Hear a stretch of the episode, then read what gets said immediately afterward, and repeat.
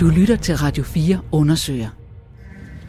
Snart er jeg ikke formand mere, men jeg er her endnu. Op mod 1000 mennesker er samlet den her septemberdag i 2012 i Herning Kongresscenter.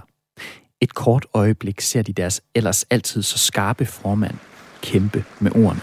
Og så står jeg her i dag og skuer ud over jer og tænker, så er det, man skal drikke vand. Kan jeg få lidt mere vand?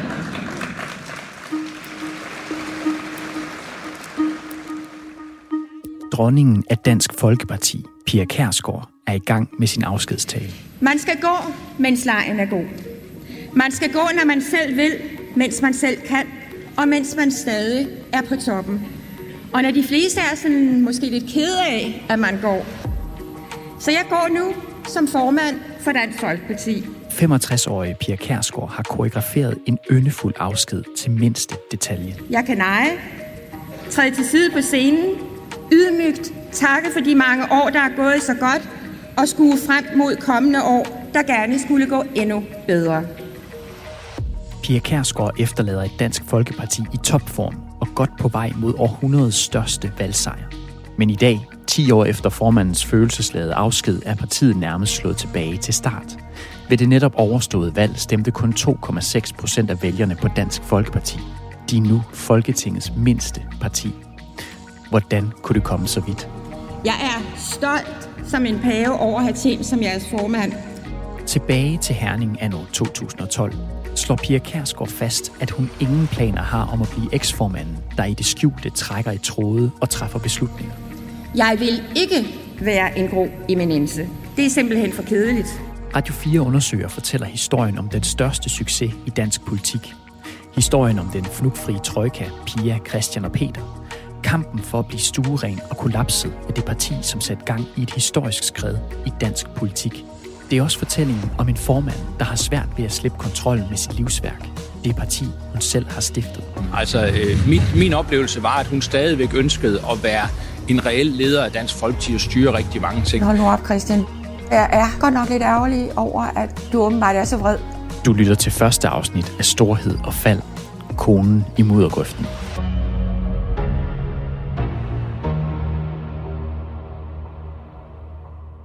Jeg hedder Jais Nørgaard Alstrøm. Jeg hedder Christine Sølling Møller. Og vi fortæller historien om DF bag overskrifterne, de politiske manøvrer og lukkede døre. Og derfor så har vi i sensommeren 2022 interviewet en række personer, der har været i og omkring Dansk Folkeparti gennem årene. Vi ville naturligvis også rigtig gerne have haft Pia Kærsgaard og de to øvrige formænd med, men øh, hverken hende eller Christian Thulesen Dahl eller Morten Messerschmidt har ønsket at medvirke. Heldigvis udtaler de sig i utallige klip på radio og tv gennem årene, så I kommer til at høre deres stemmer alligevel. Dansk Folkeparti er født i kaos. Det er grin. Demokrati kan vi lige så godt skrotte. Efteråret 1995 afholder Fremskridtspartiet landsmøde. Her er Pia Kærsgaard politisk leder, og Christian Thulsen Dahl sidder i hovedbestyrelsen. Stemningen i Fremskridtspartiet har længe været giftig og kaotisk. Ved landsmødet er der åben fløjkrig, og Christian Poulsgaard mister besindelsen.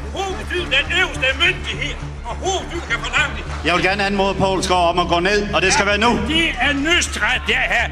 Pia Kærsgaard forsøger, som hun har gjort så mange gange siden, at kontrollere kaos med stemmen. Hvad er det dog for en opførsel? Der er nogen, der i dag stammer sig over at være medlem af Fremskridtspartiet. Men Fremskridtspartiet er uden for pædagogisk rækkevidde. Christian Poulsgaard er rasende på partiets unge løver med Christian Thulsen Dahl i spidsen. Christian Tusinddal, det er for dårligt tøsedreng. Fire dage senere har tøsedrengen Christian Thulsen Dahl sammen med Pia Kærsgaard, Ole Donner og Poul Nødgaard forladt Fremskridtspartiet for at stifte et nyt parti med Pia som formand. Og navnet, som vi fire vil arbejde for fremover, og øhm, er sikre på at blive valgt for ved næste folketingsvalg, det er Dansk Folkeparti.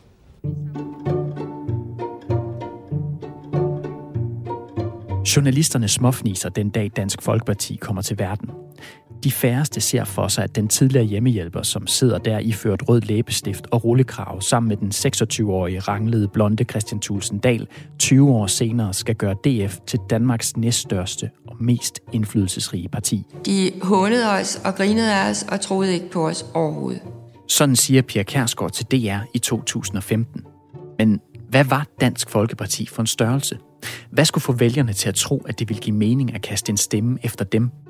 Dansk Folkeparti rettede fra starten et intens spotlys på et hidtil uberørt blødt punkt. Udlændingepolitikken og de negative sider ved indvandringen. Det vagte genklang hos vælgerne, men var en kæmpe provokation for både politikere og medier, fortæller Radio 4's politiske redaktør Thomas Larsen. Uden øh, at, at, at, at, at, at gå for, for, for langt, øh, så, så, så mener jeg, at øh, Dansk Folkeparti i, især i starten altså havde sådan en position som en form for politisk paria. Der var mange, der klæbede det her racisme-markat på, på ryggen øh, af dem. Her skal man forstå, hvordan det politiske landskab ser ud, da Dansk Folkeparti kommer til verden i 1995. Socialdemokraten Poul Nyrup Rasmussen er statsminister. 20.000 bosniske flygtninge er lige kommet til Danmark. Et par år tidligere har 300 palæstinensiske flygtninge besat Enghave og Blågård kirker, fordi de ikke vil sendes tilbage til Libanon. En politisk særlov giver dem lov til at blive, men blandt almindelige danskere vokser en bekymring for, hvor meget muslimske flygtninge vil komme til at påvirke livet i Danmark. Den bekymring taler Pia Kærsgaard lige lugt ind i. Hun var også en ny type øh, politiker, der øh, helt klart også selv gik til, til, til kanten og brugte provokationen som, som, som våben. Øh, nogle gange var meget, meget hård over for de politiske modstandere, hun, hun, hun havde. Men jeg tror, at det, der provokerede så mange, det var, at hun var en af de allerførste, som sådan fuldstændig usminket, og nogen vil sige råt, fortalte om, at indvandringen faktisk kunne have negative konsekvenser. En af de få journalister, der så, hvor strategisk politikerne i Dansk Folkeparti arbejdede, var Thomas Larsen. Det var nogle altså meget målrettede uh, professionelle politikere, der havde en sag, uh, som de arbejdede seriøst med, og derfor så hørte jeg heller ikke til dem, altså der mente, det bare ville blive en, en, en, en døgnflue i, i dansk politik. Altså helt fra starten, uh, der, der ønskede uh, Pia Kjærsgaard og Christian Tulendal og, og Peter Skorup jo, at uh, Dansk Folkeparti ikke bare skulle være et protestparti. De ville faktisk faktisk altså, gerne ind og være en del af parlamentet og også være med til at ændre udviklingen. Så på den måde ønskede de at blive en del af det gode selskab og, og, og få indflydelse på Christiansborg.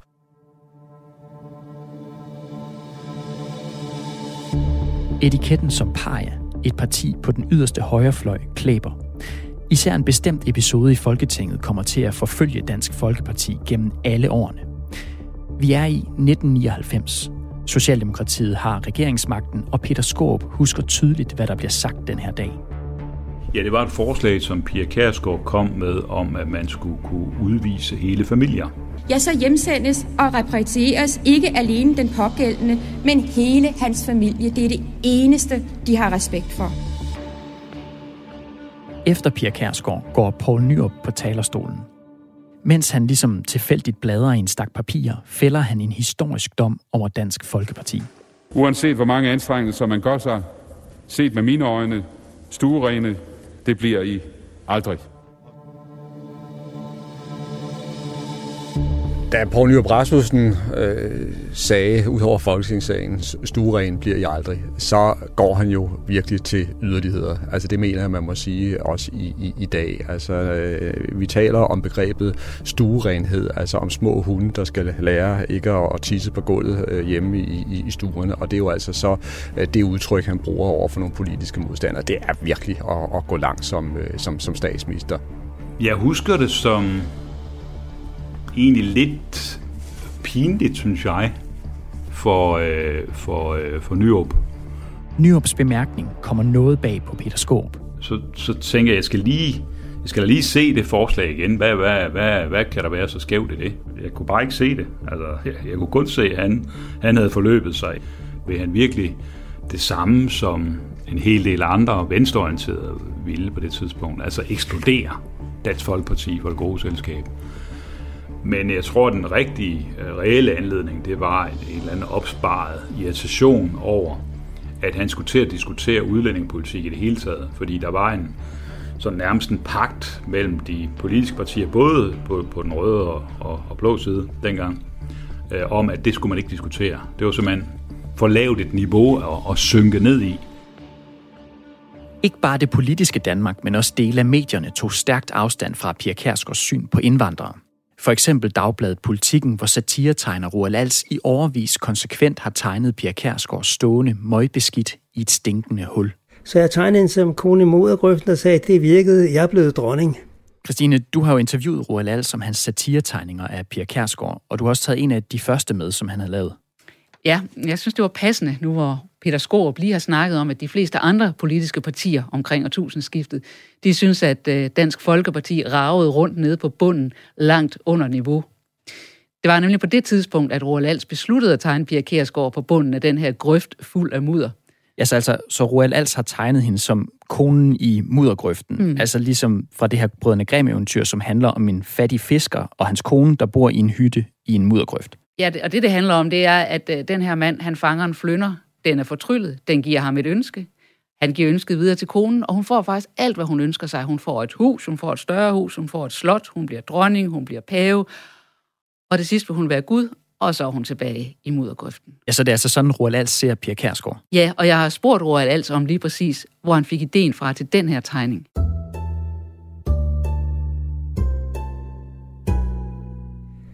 Den lavede jeg, det var i 2001, da Anders Fogh, og hans første, han skulle lave sin første finanslov. Og der fik Dansk Folkeparti lov til at bestemme, hvad de havde lyst til at bestemme. Altså grund til, at jeg fandt på det med muddergrøften, det var fordi, at øh, Nyrup havde sagt, at de aldrig blev stueren. Og, og, og derfor så synes jeg, det passede godt med, at hun stadigvæk sad der. Det er jo noget, du, du vender tilbage til, den der muddergrøft i dine satiretegninger af, af Pia Kærsgaard gennem årene. Hvad har Pia Kærsgaard sagt til det? Jeg har hørt det en gang i radioen, øh, hvor hun siger, at øh, han tegner mig altid en muddergrøft, og jeg forstår ikke hvorfor. Jeg, jeg skulle sammen med en journalist ind i Folketinget og, og tegne til det interview, der skulle laves. Og så sagde hun, da hun så mig, sagde hun, øh, det der med muddergrøften, skal vi ikke holde op med det? Så sagde jeg, så må du kravle op af den. Så blev hun sur. Tegningerne af Pia Kærsgaard som konen i muddergrøften bliver en konstant påmindelse for Dansk Folkeparti om, at daværende statsminister Poul Nyrup ikke mente, at partiet var stuerent, altså ikke værdigt til at være en del af det gode selskab. Derfor kan Pia Kærsgaard ikke bare trække på skuldrene af en satiretegners kreative pen. Det forklarer DF's chefstrateg og pressechef gennem mange år, Søren Søndergaard, som her for første gang fortæller offentligt om sin tid i Dansk Folkeparti. På Nyrups stempel, stueren, det bliver jeg aldrig, det sad dybt i dem, og det, der kunne virkelig stå flammer i deres øjne, når de genfortalte den ydmygelse, de synes det var, at en statsminister sagde sådan. Det sad dybt i dem. Det skulle simpelthen øh, fejes af banen, og man skulle være et lødigt, seriøst, modent, voksent, øh, normalt parti, og man synes af et ærligt hjerte, at den der, det de oplevede som stigmatisering med at være et yderliggående flygtningefjendsk, og hvad, der nu blev sat på mærkelige etiketter, det oplevede de virkelig som dybt uretfærdigt. En af dem, der oplever stigmatiseringen på egen krop, er Dansk Folkepartis senere sundhedsordfører, Liselot Blikst. Øh, altså det var sådan, når man gik på gaden, så blev man nærmest spyttet på og råbt af, og min, min søn, der gik i skole, øh, blev mobbet med, at jeg var øh, meldt mig, meldt mig ind i Dansk Folkeparti. Det værste er jo, når det går ud over ens børn, men øh, jeg tænkte også, at det, der ikke øh, slår dig ned, det gør dig stærkere. Og så øh, brugte jeg tiden til at tale med min søn om det. Det var en af de ting, man sagde, både da jeg blev ansat, og det, som jeg arbejdede med hele tiden. Hvordan kan vi løfte, hvordan kan vi løfte det der af os? sådan så det blev naturligt, når det kunne give sig, at man kunne indtræde i regeringen. Og den anden ting, der gik igen, det var øh, flere turbulente episoder i Fremskridspartiet. Selvfølgelig det sidste landsmøde med tøsedrengene og alt det der. Men, men, men de oplevelser sad så dybt i dem, at mange af deres handlinger helt klart var, var baseret på aldrig igen. Der skulle vi ikke ende.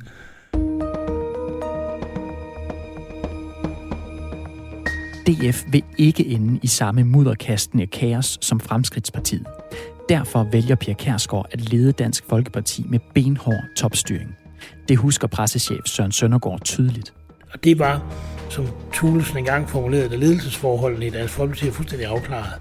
Vi kigger hen på Pia, og det var jo en skæg måde at sige det på, men, men det var sådan, det var. Og da han selv blev formand, så blev det jo på fuldstændig samme måde ledelsesforholdene var afklaret, vi kiggede ind på Christian. Han, han var lidt mere, øh, det lyder måske forkert, men han var lidt mere moderne, eller jeg er også noget yngre, i sin tilgang, hvor Pia var mere, hun var ikke så, var ikke så berøringsangst ved at sige, det er mig, der bestemmer. Pia Kærsgaard bestemmer, men hun har også folk til at få partimedlemmerne til at markere ret. Man havde jo en partisekretær i rigtig mange år, som fik, øh, som fik tilnavnet Paul Blodøkse, fordi han var lynhurtig i sin skarp retning af, af folk, der flejnede ud. Uha, ja. Hvis der var nogen, der sad og skabte sig ud i lokalforeningen og sådan noget, og lavede ballade, så var det jo der, han tog ud og svinge øksen.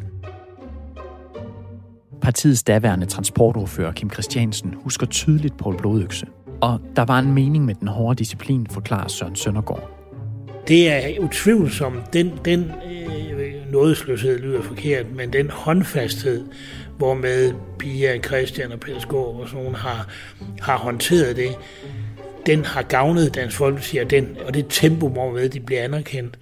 Og der er ingen tvivl om, det kom fra deres oplevelser i Fremskridspartiet. Pressechefen Søren Søndergaard uddelte nu også sin del af reprimander og voksenskæld ud til partiets folketingsmedlemmer. Jeg havde, jeg havde en periode, hvor jeg, hvor jeg sådan lidt jokende sagde, at jeg ønsker mig en, en brandhjelm. Fordi jeg synes, jeg slukker flere brænde, end jeg laver strategi og fremadrettet, målrettet, konstruktivt arbejde. Jeg har da været nede side, øh, nede af Søndergaard, øh, sammen med Christian Thulsen og, og, og, og blev hejlet igennem og, og for at vide, at jeg havde dummet mig.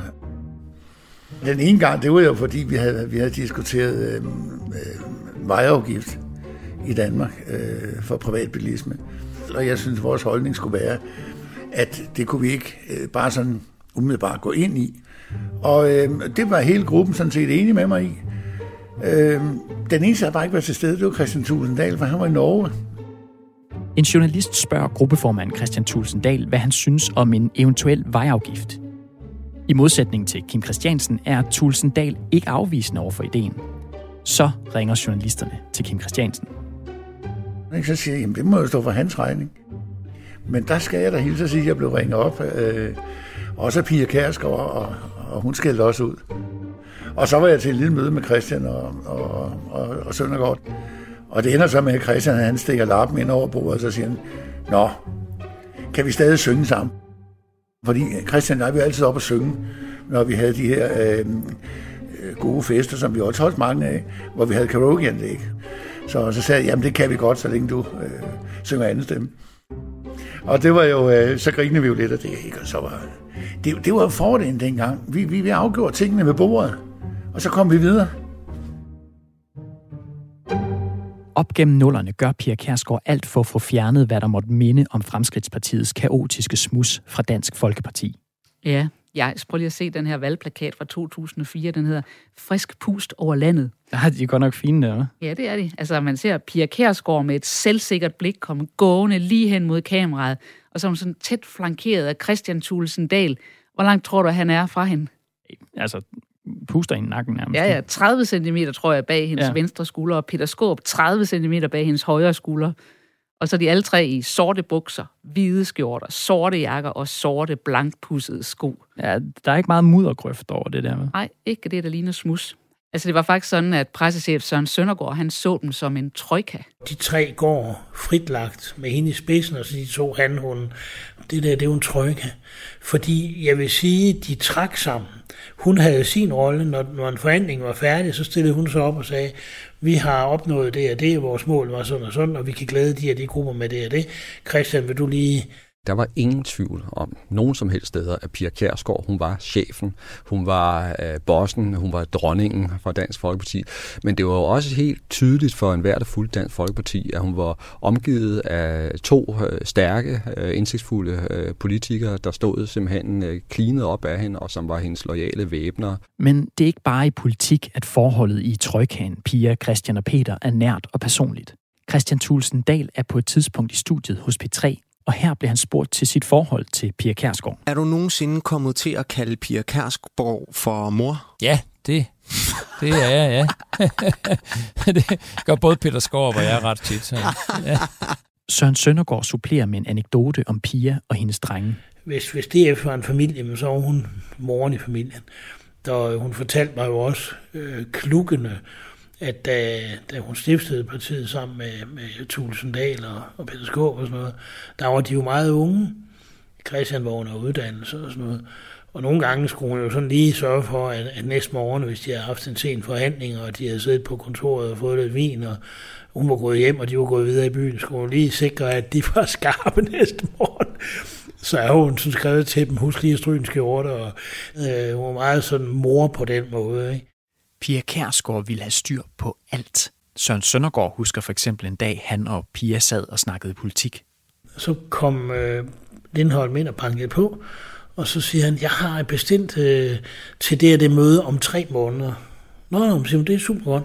Ja, og vi bliver 12, og det bliver på et eller andet konferencecenter, og jeg har bestilt en platte, og øh, er det okay, at der er, og jeg sad bare og tænkte, øh, sidder vi afbryder og snakker om politik for at høre dem platte om tre måneder.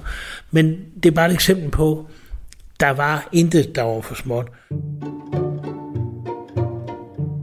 Nu skal vi lige kigge lidt nærmere på begrebet DF-familien. DF's politiske succes skal vi nok dykke ned i, men det bliver i næste afsnit af podcastserien. Og lige nu, der handler det om DF-familien.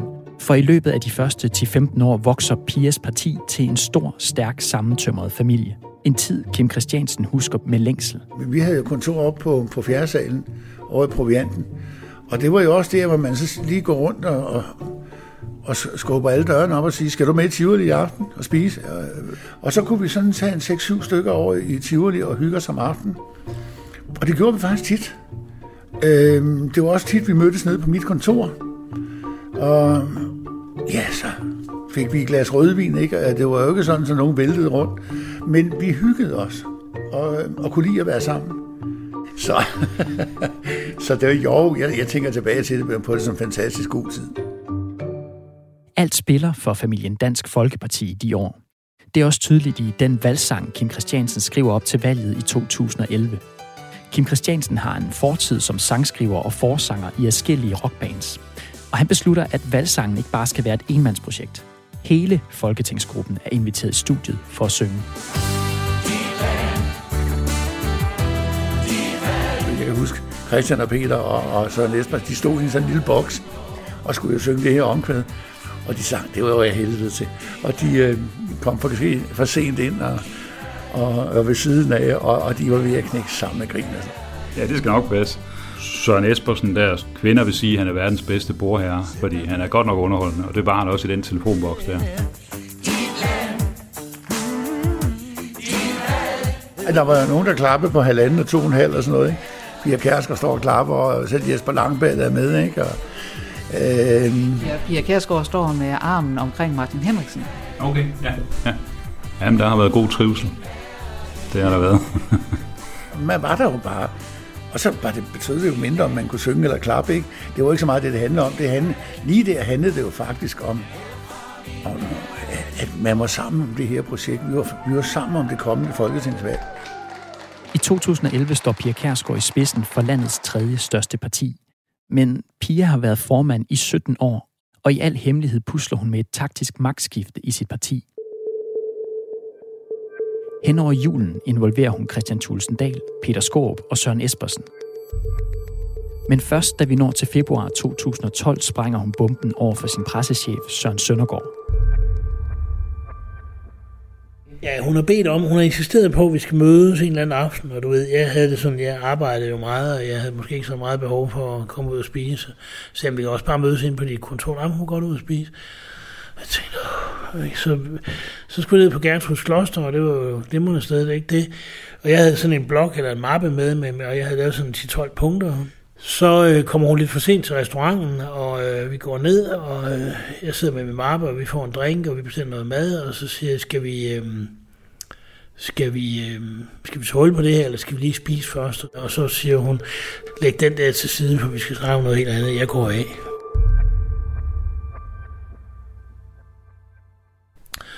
Og jeg blev overrasket, men jo mere hun sagde om sine overvejelser, om timingen, og jo mere sad jeg og følte mig som idiot, fordi det var jo fuldstændig rigtigt alt, hvad hun sagde. Vi havde, vi havde overstået et valg, øh, øh, Torning havde fået magten, og øh, hvis Christian skulle have tid til at sætte sig i rollen inden et nyt valg, så skulle det være nu. Hun havde jo gennemtænkt det, så jeg, jeg måtte jo bare, da jeg gik derfra, så tænkte jeg, okay, 1-0, altså, så var jeg heller ikke dygtigere. Men det synes jeg så, hun var. Så er vi tilbage i Herning Kongresscenter i september 2012. Pia Kærsgaard bliver klappet ned fra talerstolen med blanke øjne og en stor buket blomster i hånden. Hendes næste træk er fuldstændig gnidningsfrit. At overdrage formandsposten til Christian Tulsendal. Ingen modkandidater, intet kampvalg, men masser af kærlig ros fra mor Pia. Christian har været min faste marker i alle årene. Uopslidelig, arbejdsom, konstruktiv, kreativ og målrettet.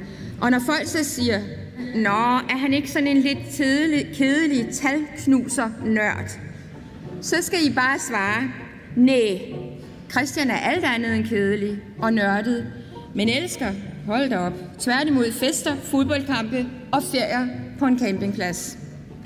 Altså samtidig kan bukke begge ender sammen på en finanslov, jamen det skal da ikke komme ham til skade.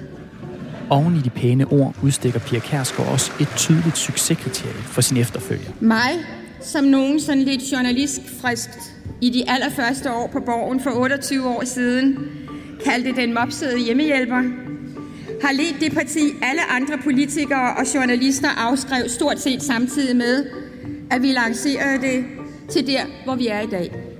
Og kunne jeg se ind i fremtiden, så vil jeg kunne se en væsentlig ting. Dansk Folkeparti bliver en del af en dansk regering. Det er ikke et mål, det er et middel, det er ikke en trussel, det er et løfte. Med den presbal er Pia Kærsgaards tid for bordenden i Dansk Folkeparti slut. Så er Christian Tulsendal valgt, og han bedes komme op på podiet. Selvfølgelig skal Dansk Folkeparti regering på et tidspunkt. Øh, og det der med, at de andre partier hele tiden øh, kommer rendende og siger, at vi ikke er gode nok til at komme i regering, det kan de godt glemme. Det kan de godt pakke sammen, for selvfølgelig er vi det.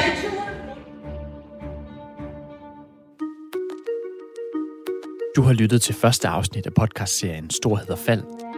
I udsendelsen brugte vi arkivklip fra DR, TV2, Folketingets hjemmeside, Pia Kærsgaards Facebook samt Dansk Folkepartis hjemmeside.